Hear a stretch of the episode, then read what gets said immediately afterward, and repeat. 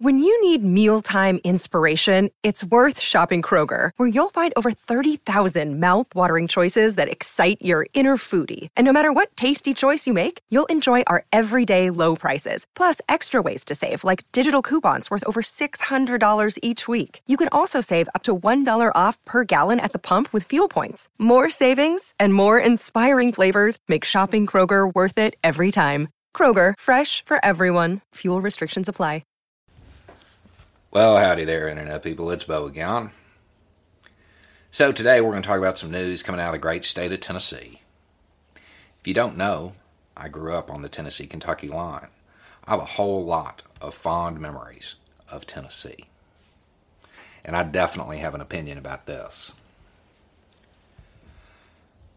The Republican Party there has come up with a plan to. Uh, end the employment of the entire historical commission because they reached a conclusion that the Republican Party doesn't agree with. And as I say, Republican Party, I do want to acknowledge that there are a handful, not many, but a handful of Republicans in Tennessee that have the exact same face I do.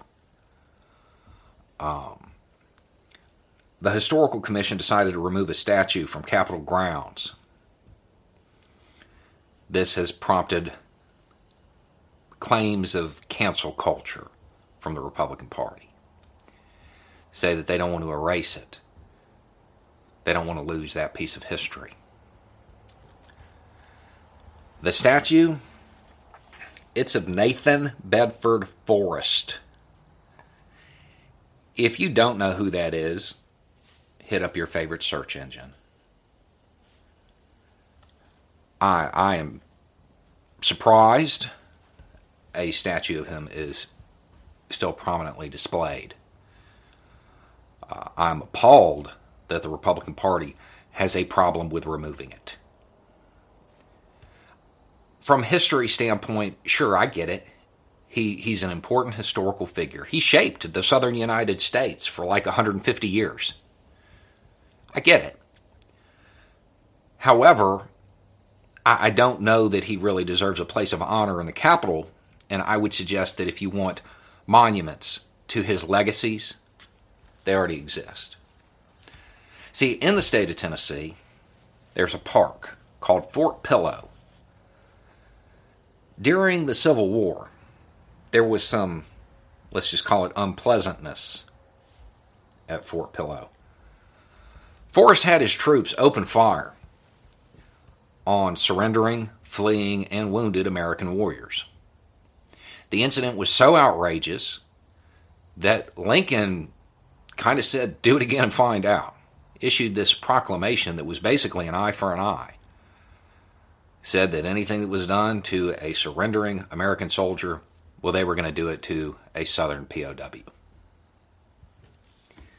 So if you want a monument to his military legacy, it already exists in Tennessee. And if you want a monument to his activities after the war and to the organization that he championed in its infancy that created the structural racism all over the southern United States, I would say those monuments exist too. At the final resting places of David Jones, Joseph Reed, Bill Gilmer, Eliza Woods, Amos Miller, Jim Taylor, Tom Moss, Calvin McDowell. This list goes on. And there are like monuments outside of Tennessee, too, just like it, all over the South. Yeah, maybe uh, his organization, the one that he championed in its infancy, the one that he definitely led to become the organization that we all know. Maybe they weren't responsible for every single one of them, but they were certainly responsible for the attitude. Those monuments exist. His legacy is secure. He will be remembered, no doubt. We don't need a bust of him in the Capitol. I would suggest that the people of Tennessee have given a lot to this country. Historically, a lot. There are better heroes. There are people more deserving of being in that spot. There are people who would unite rather than divide.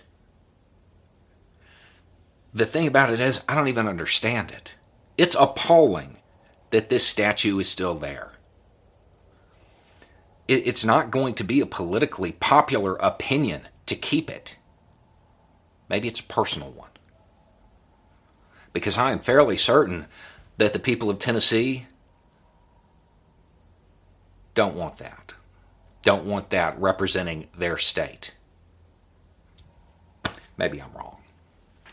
Anyway, it's just a thought. Y'all have a good day.